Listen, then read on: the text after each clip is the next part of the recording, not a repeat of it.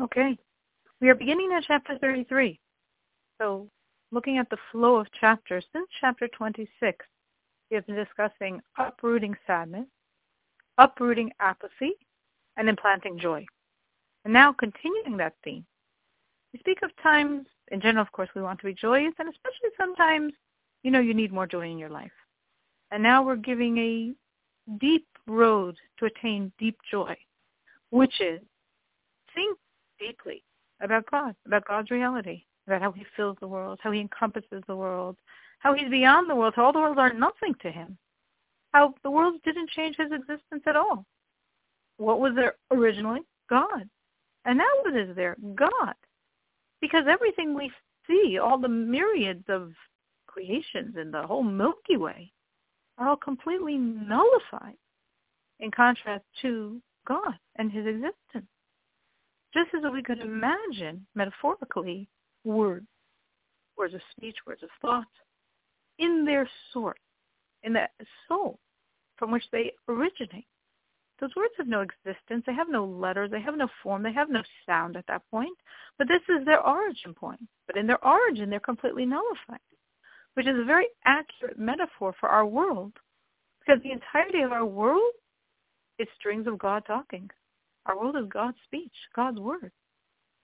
And the godliness of the world is completely nullified in its source to God. It's always present within those words of God's speech. A more concrete metaphor is thinking of the sun.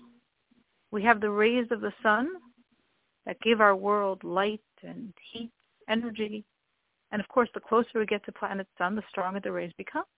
But at the sun itself, you can't perceive the rays at all because the rays are nullified to their source, their origin to the sun. And so too our world is nullified to God because our world is always in its source in God. It's not that God created and now at a distance. Within every molecule of our world is godliness. Within all the godliness is God himself. So we're always at our source.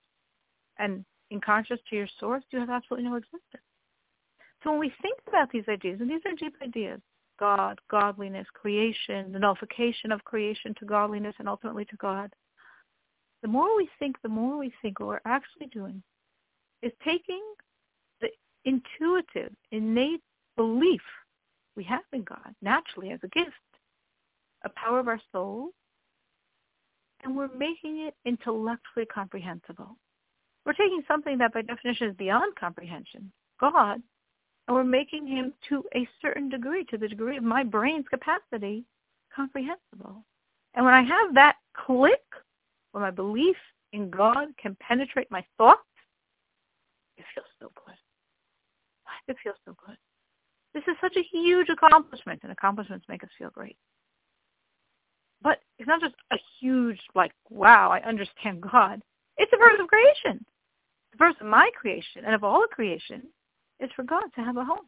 And now he does. In my brain, in my thoughts, God's completely revealed. He's at home. And this is a, a very difficult thing to do. So to accomplish feels great. To accomplish something this significant and this difficult is amazing and fills me with joy just as if, metaphorically, the king is passing by a commoner's home and he says, you know, I don't want to visit. I actually want to live here for a while. Can you imagine what you feel like? Your home is now the palace. The king's in your home. My brain is now God's palace because God is revealed, expressed, understood in my own brain. And that feels great.